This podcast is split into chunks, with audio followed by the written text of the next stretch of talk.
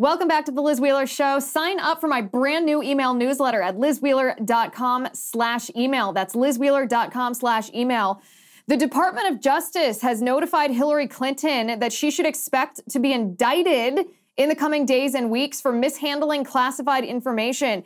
Information that she stored on her private email server, her homebrew email server that she kept in a bathroom closet in New York, on which she kept information that was classified at the highest levels. I'm talking about information associated with human intelligence sources. Information that if our adversaries got a hold of, could and would and probably did cause harm or even death to these human intelligence these human intelligence sources. The Department of Justice has spent quite some time investigating Hillary Clinton for this wrongdoing, and they finally notified her, at least according to sources, that she can expect to be indicted for violating the Espionage Act. The Espionage Act deals with the intentional or unintentional handling, mishandling of classified information, and she could face prison time for such a crime if she is convicted, in addition to being prohibited from ever running for office.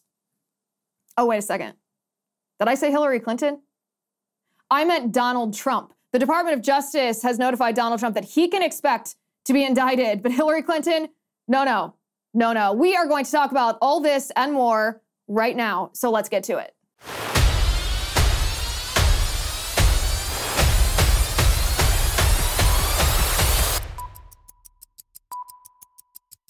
Imagine for one second that all these headlines that we've seen all over the place today about the Department of Justice notifying Donald Trump, or at least sources associated with the Department of Justice telling people close to Donald Trump that he can expect to be indicted any day now for mishandling, allegedly mishandling classified information. Imagine if this were not about Donald Trump. Imagine if this were about Hillary Clinton. Hillary Clinton, who, when she was Secretary of State during the Obama Biden administration, kept classified information on a homebrew email server. So we're talking not about paper documents. We're not t- even talking about digital documents that are on a computer that has uh, protection against hacking, against our foreign adversaries. The highest ranking diplomat in our country, Hillary Clinton, as Secretary of State. This is the top secret information. Imagine for a second if we saw these headlines Hillary Clinton notified that she would be indicted. Or imagine Biden. Think about Biden's Corvette. It was practically loaded with boxes and boxes and boxes and boxes of classified documents from his presidency and his vice presidency all the way back to his days in the Senate. We're talking about decades of these documents sitting next to his crackhead son. His crackhead son drove his Corvette. Imagine if these headlines were about Joe Biden. Joe Biden notified by the Department of Justice that he would be indicted for mishandling classified information. He could face charges related to the Espionage Act. He could serve time in prison. He might be prohibited from ever running for political office again. Imagine if this were Vice President Pence. Pence also had classified documents in his home, but sources told Pence that he wouldn't be facing any charges, no indictment for Mike Pence. What about Barack Obama? For nearly a decade, Barack Obama had his classified documents associated with his administration just stored in a storage unit in Chicago. Were they were they protected against hackers? Were they really were they really secured? We don't know. Maybe they were, maybe they weren't. No one cares at all. He was going to scan them and digitize them for his presidential library, but did he ever do it? I don't know. Maybe they were just sitting in a bunch of, bunch of bankers' boxes in a in an air-conditioned locker somewhere in Chicago. Chicago, the safest city in the United States, a city known for being, uh, being uh, avoiding thievery and burglary and other kinds of violent crimes. Imagine if these headlines were about one of them. But of course, the headlines are not about them because we are living in a banana republic. We're living in a scenario. It's not hypothetical anymore. We we've spent decades now talking about if we don't stop what the left is doing, soon we will have a country that's on the point of no return. It's not, this isn't futuristic anymore. We are now living in a, a, a, uh, a divided nation where there are two sets of rules, one for the left and one for the right. And it's not just social rules and cultural rules. These are our, our justice system has been weaponized and treats people who are Republican differently than it treats people who are Democrats. President Trump, let me remind you what happened with President Trump. Just a little a little rundown because there's going to be a deluge of misinformation from the from the corporate media, from the leftist shills who want nothing more than to see Donald Trump in an orange jumpsuit. They want they want nothing more than to see Donald Trump humiliated by another indictment, another arraignment. We saw that in New York City once. They are craving it again. Once is simply not enough for them. It's like crack for them. They will do anything. They'll sell their arm and their leg just to get Donald Trump indicted again. But let's remember what happened here. When Donald Trump left the White House, he took with him some banker's boxes full of documents. This is normal.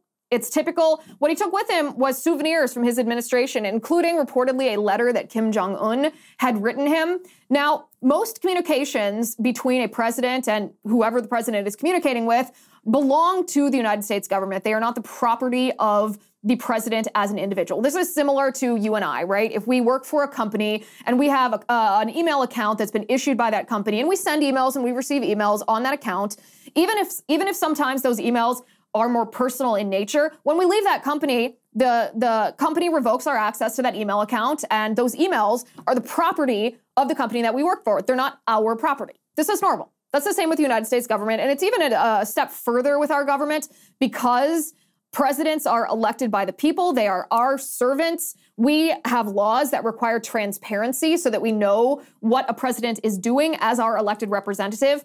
However, there are some things that presidents are allowed to take with them. There are some personal effects that presidents have ownership of when they leave the Oval Office that do not belong to the United States government. It was these types of things that President Trump took with him when he went to Mar-a-Lago. He packed these things in bankers' boxes. There were actually there was actually a video of one of his staffers taking this to Marine One as President Trump left the White House after the inauguration of Joe Biden. He took them to Mar-a-Lago. He stored them in Mar-a-Lago, and then the National Archives reached out to him. The National Archives said, "You know what? We want you to keep some of these documents in a more secure place because some of them potentially have sensitive information associated with them."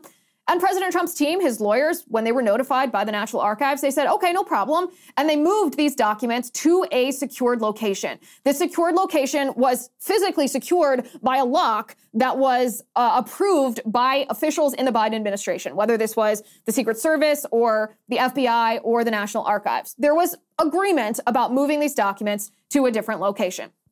The National Archives then asked for some of these documents back. They said, "Hey, we think you have some documents that that don't actually belong to you." And President Trump said, "Okay, you can come here and you can talk to my lawyers about what you can take back and what I'm allowed to have." President Trump reportedly felt pretty possessive of these documents because he felt that most of them belonged to him and he wanted to keep them. There's also, I would say, a strong likelihood that some of these documents he wanted to keep because he anticipated false attacks from the left, and these documents contained evidence that would help exonerate him when he faced these false allegations. We don't know that for a fact, but th- there's a strong likelihood that that's the case. So there was a little tension between the Trump team and the team from the National Archives. Um, the National Archives wanted even more access and more access and more access. Trump's team complied and complied and complied. And finally, there was a little standoff. Trump refused to return some of the documents that they wanted, and the National Archives wanted to take all of them. And it culminated in an FBI raid. The FBI raided Mar a Lago, the residence of President Trump, including things like Barron Trump's room and Melania's closet and the private 45 office of Donald Trump. They violated the privacy of the president of the United States over a dispute over who owns certain documents. And then, of course, we had these FBI agents that posted photographs online of classified folders. So when classified documents are viewed, they come in um, a, with a cover sheet. It's like a manila envelope that you fold over the classified document. So even if those documents are sitting on your desk, other people can't accidentally glance and see the information. They're supposed to be hidden underneath this cover. So the FBI, to prove that they weren't just they weren't just weaponizing the power of the federal government against Donald Trump because they don't like him, because why would we think that? It's not like they have a history of doing that just a couple years ago when Donald Trump was president and during his campaign in 2015 and after he was inaugurated in 2016, they published a photograph, published it. This super secret information that was so sensitive and needed to be uh, secured by an FBI raid of the resident residence of the president. They posted a photograph showing all of these folders laying on the floor of Mar-a-Lago we don't know what classified information was actually in these envelopes. These could have just been cover sheets. Wherever there's classified information, there's a billion cover sheets. Anybody who's ever dealt with classified information knows this. There are more classified cover sheets than there are documents because you never want to be without them. But the FBI wanted to prove their point that they were just these Fed boys were going in there and doing the right thing because President Trump, who knows what he was doing? The Washington Post and others said maybe he was selling nuclear secrets to North Korea or some such utter garbage. And now, the Department of Justice has notified Donald Trump's team that Donald Trump is going to be indicted, even though almost every other high ranking politician who has served as president or secretary of state or vice president also had classified information at their residence. Those people are not being charged. Only Donald Trump. And remember, something sets Donald Trump apart from these other high ranking politicians. Donald Trump was the president of the United States. The president of the United States, when he is in office, has the sole authority to unilaterally declassify any information that he so chooses at any time for any reason without an official act if, declassify, if, if classified information is going to be declassified at a lower level, there's an arduous bureaucratic process that must be undertaken in order to declassify the information. But the president, the president can simply say, I declassify that information, and so it is. In fact, President Trump says he had a standing order to declassify information that he took with him to Mar a Lago, so it allowed him to transport that information to Mar a Lago. So even if the Fed boys that strew all of the the classified document cover sheets on the floor of Mar-a-Lago and then tweeted about it, even if that was classified information, President Trump said that he had declassified it. President Trump had the sole authority to do so. There is no proof otherwise. And the burden of proof, remember, when there is a charge, when the Department of Justice indicts someone, the burden of proof is on them. They don't come to President Trump and say, prove to us that you declassify this. They have to provide the proof, and they have none. We are now in this future that we predicted 10 years ago, in this future that we warned about, where there are two standards and it and what you are going to be charged with, or whether you actually will face true justice or warped justice, now depends on your political ideology. There's a reason that the Department of Justice is charging President Trump. It's not because they're worried about classified information and it being insecure, our adversaries getting hold of it. Remember, this was secured to the satisfaction of the National Archives. It's in paper, it's on the premises of Mar a Lago, which in and of itself is secured by the Secret Service. They're not worried about whether whether this classified information is going to be made public, whether our enemies are going to get their hands on it. They didn't care when Hillary Clinton had classified information. They didn't care when Joe Biden had classified. Hillary Clinton had it in her closet. Joe Biden had it in his Corvette in his garage. They didn't care about any of that. They care about this because they want to charge Donald Trump with the Espionage Act because, yes, they want to see him in prison. But more importantly than that, part of the conviction, if you are convicted of, of, of, a charge related to the Espionage Act, is you are not allowed to run for president of the United States. They are so afraid of Donald Trump that they have to fabricate charges against him in order to weaponize the courts to prevent him from being elected by the people of the United States. It's ironic that these same leftists talk about protecting our democracy, saving our democracy, when they themselves are subverting it. The precedent that this is setting is not just that our voices are being subverted by, by government officials, by leftists in our government when it comes to voting for the president that we want to represent us in the Oval Office. This precedent is being set, set to be weaponized against us as individuals. They constantly want, they want us to constantly be in fear of being in violation of some law. The, the dream of the left, I've said this for a long time, the dream of the left is to have all of us as conservatives, maybe even liberals too. They want to control everyone. It's not just that they want to control us.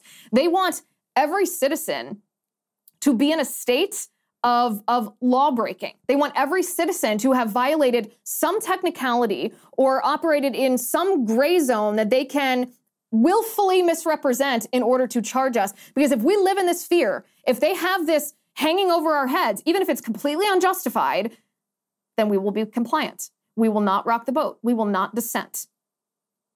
This truly is, this truly is a pivotal moment in our country.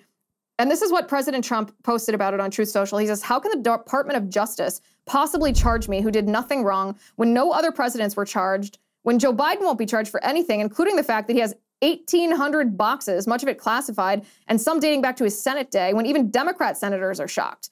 Also, President Clinton had documents and won in court. Crooked Hillary deleted 33,000 emails, many classified, and wasn't even close to being charged. Only Trump, the greatest witch hunt of all time. And I gotta say, he's totally right. He is 100% right. His former Vice President Mike Pence announced that he's running for presidential Republican nominee for president in 2024. And I got to tell you, this is a real head scratcher for me. I we're gonna we're gonna listen to what Pence says because he actually I've never heard Pence go after Trump in this way. Pence didn't say a critical word about President Trump for the entirety of the four years that he was Trump's vice president, but now uh, this is about as feisty as you can imagine Mike Pence might ever be. Take a listen. Now, given our record, it might be fair to ask why I'm challenging my former running mate. January 6th was a tragic day in the life of our nation. But the American people deserve to know that on that day, President Trump also demanded that I choose between him and the Constitution.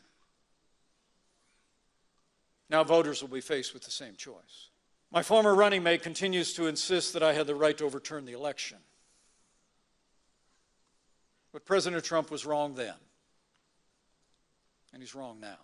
I had hoped he would come around and see that he had been misled about my role that day.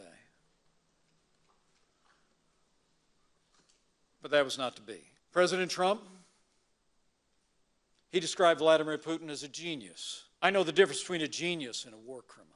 And my differences with my former running mate and others who are in this field also have to do with the values and policies. When Donald Trump ran for president in 2016, he promised to govern as a conservative. And together we did just that. But today, he makes no such promise. After leading the most pro life administration in American history, Donald Trump and others in this race are retreating from the cause of the unborn. Sanctity of life has been our party's calling for a half a century, long before Donald Trump was a part of it. But now he treats it as an inconvenience, even blaming our election losses in 2022 on overturning Roe v. Wade. You know what President Trump and others are forgetting is that our administration succeeded not because we compromised or abandoned conservative principles, but because we acted on them. I know we can beat Joe Biden, but we must resist the politics of personality. I believe that anyone who puts themselves over the Constitution should never be President of the United States. And anyone who asks someone else to put them over the Constitution should never be President of the United States again.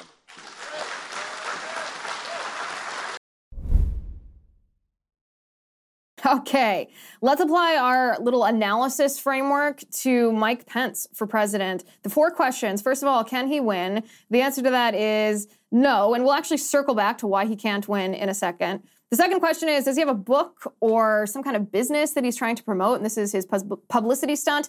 The answer to that is also no. Is he trying to suck up to the front runner in the Republican primary in order to get a, a, a, sweet spot in the administration? Well, the answer to that is no. He's always he's already been vice president. He doesn't want a lower position than that. He only wants the higher position. So, question number four is: Is he delusional? The answer to that speaks for itself. really, the question we need to ask is: Who doesn't hate Mike Pence? Like, who considers themselves a Mike Pence constituent? Who, who looks at Mike Pence and thinks, that's the candidate that I want? You can, you can look at each demographic within the Republican Party. So, Trump supporters, or MAGA, if you will, they hate Mike Pence. They think Mike Pence betrayed President Trump. They're not going to vote for him. Republican squishes don't like him because Mike Pence is sort of the original um, the original Bible thumper, evangelical, religious Republican, they don't like him. The libertarians don't like him for the exact same reason. The left despises Mike Pence. Before, before, um, before Trump derangement syndrome became so widespread in the mainstream media that, that Mike Pence was just ignored, the left was infuriated that Trump had picked Mike Pence because they used to say that Mike Pence was anti LGBTQIA, that he was a bigot, that he was hateful, that he was misogynistic. They hated Mike Pence. That was one of their first lines of attack against Trump. So, who exactly does Mike Pence think is going to vote for him? Who? Who? I can't possibly imagine who would vote for him. So, the answer to why Mike Pence is running for president is number four. Mike Pence, I'm sorry to say, is simply delusional. So Matt Walsh conducted an undercover sting. He sent a producer undercover to a transgender healthcare system to prove that the healthcare system, the, and I should put that in quotation marks, the healthcare system is completely corrupted by ideology, which we know, but it's quite striking to see it when you see it on video and when you hear it in action. So what Matt Walsh's producer did is he attempted to get a recommendation letter for quote unquote transgender surgery. He wanted to essentially be castrated. He wanted to have his testicles removed. That was the surgery he said he was seeking. And you have to get a letter of recommendation for for this procedure to be done on you. And it took him exactly 22 minutes in a in an appointment, a doctor's appointment with a transgender healthcare specialist in order to get this recommendation to have um, well, to have his genitals removed, to to to be castrated. So Matt Walsh's producer um, went to a, a actually, you know what? Let's start with bringing Matt Walsh's introduction. This is the way that he intro- introduced this story on his Twitter account. Um, let's put this on the screen so that everybody can read this. His first tweet in the tweet thread that he announced this. He said, breaking the largest trans healthcare providers in the US, and he put that in quotation marks, are rubber stamping letters approving gruesome, life altering surgeries. It's such a racket that my producer was approved for testicle removal in 22 minutes. The tape is disturbing, he says. So he, he explains exactly how this went down for his undercover producer. He said the largest trans healthcare provider in the US, Plume Clinic, runs a scam. They sell letters for $150 authorizing surgeries. That's how our producer, Greg Rhee, received approval for testicle removal after a 22 minute video call. In his intake form with Plume, Greg provided a fake legal name. He said he had dysphoria, he had had dysphoria in the past, but he stated that he had never experienced it for six months or more. Now, guys, this is really important because, as Walsh said, under the current version of the DSM 5, that means he doesn't have gender dysphoria. There's a picture here of the intake form, and it says, Have you experienced dysphoria? as a result of the difference between your gender and sex assigned at birth. And Walsh's producer said yes.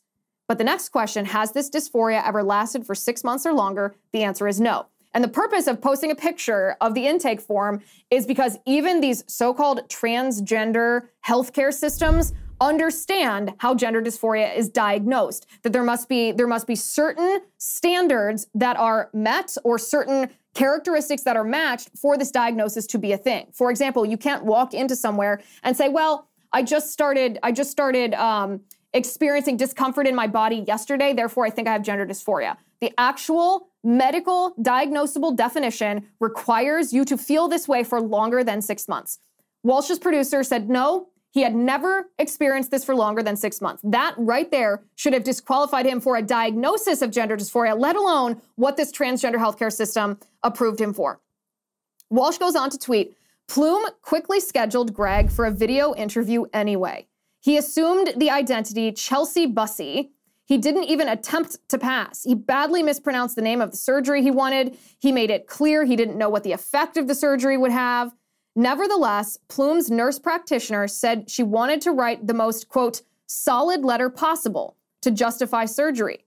Greg tells her that he once wrote an essay in school about being a woman, which everyone thought was ridiculous. And we have this video that I'd like to play for you. It is quite something. This video is there's a nurse practitioner from Plume Clinic that is doing a telehealth phone call with Matt Walsh's producer who is asking for this surgery. And, and the nurse practitioner says, okay, tell me about your journey with gender dysphoria, and this is what happens.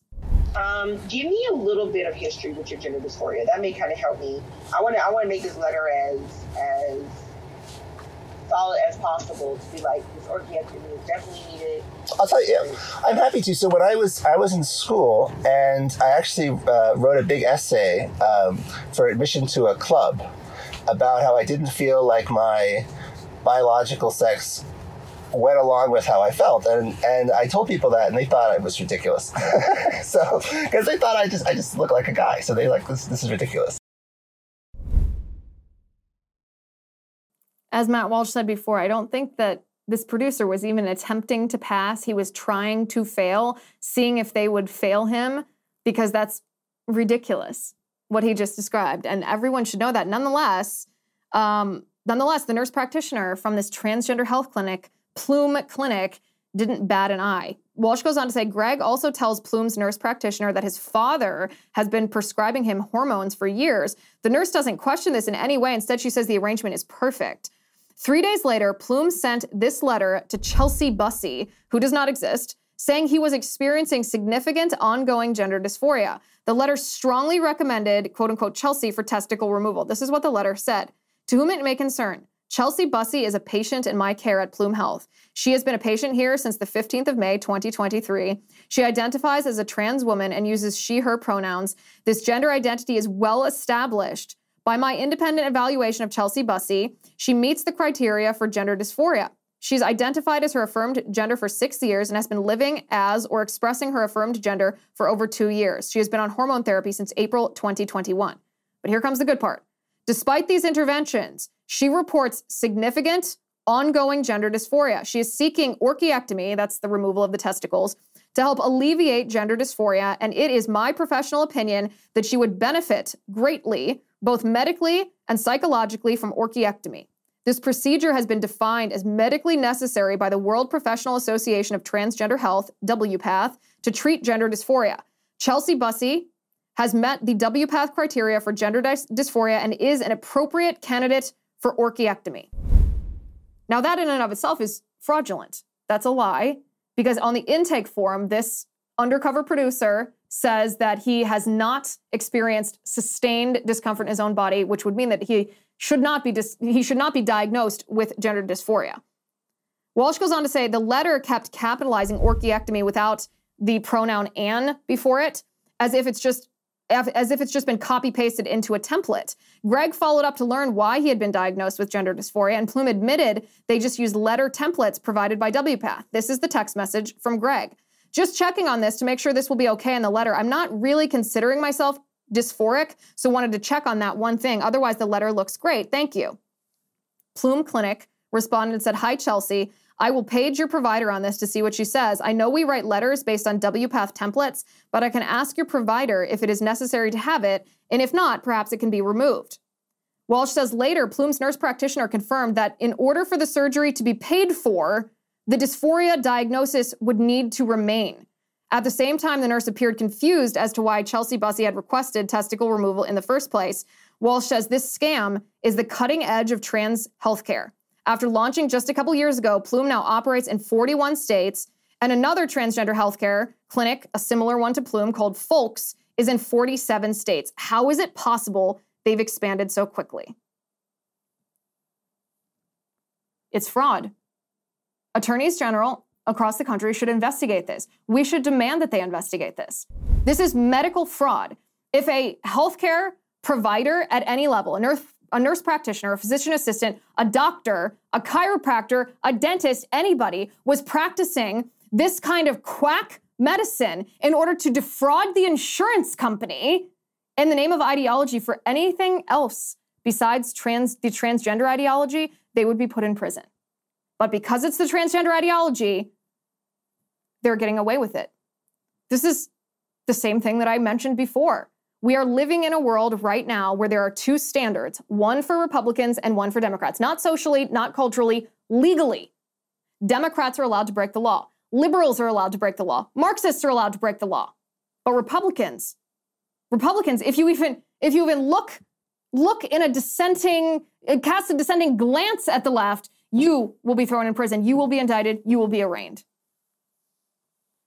Meanwhile, in New York City, I don't know if you guys have seen these pictures. This, these are quite crazy. There's wildfires in Canada, and the smoke has blown down and covered New York City. The air quality in New York City is so polluted, it's rating as some of the, the worst air quality New York has ever seen. The airports have been shut down because there's no visibility. You couldn't even see the sunrise this morning when the sun came up uh, because it, it's covered in orange. I mean, these pictures look fake. The pictures, the, the pictures look like something um, out of out of the middle of a dust storm. It's horrendous. It's been it's been marked as the air quality is so bad it's actually dangerous to be outside in. And of course, the left is quick to capitalize on this. They try to make this part of their political agenda. They say, oh, all this smoke and all this pollution coming from the wildfires in Canada, it's because of climate change. Wildfires have increased because we haven't cut our carbon emissions because we still use those darn fossil fuels. If only we were a civilization in the dark. If only we didn't have any of the modern innovations that have allowed our society to prosper. If only we could just abolish all use of fossil fuels, then, then everything would be okay. They say, here's the thing.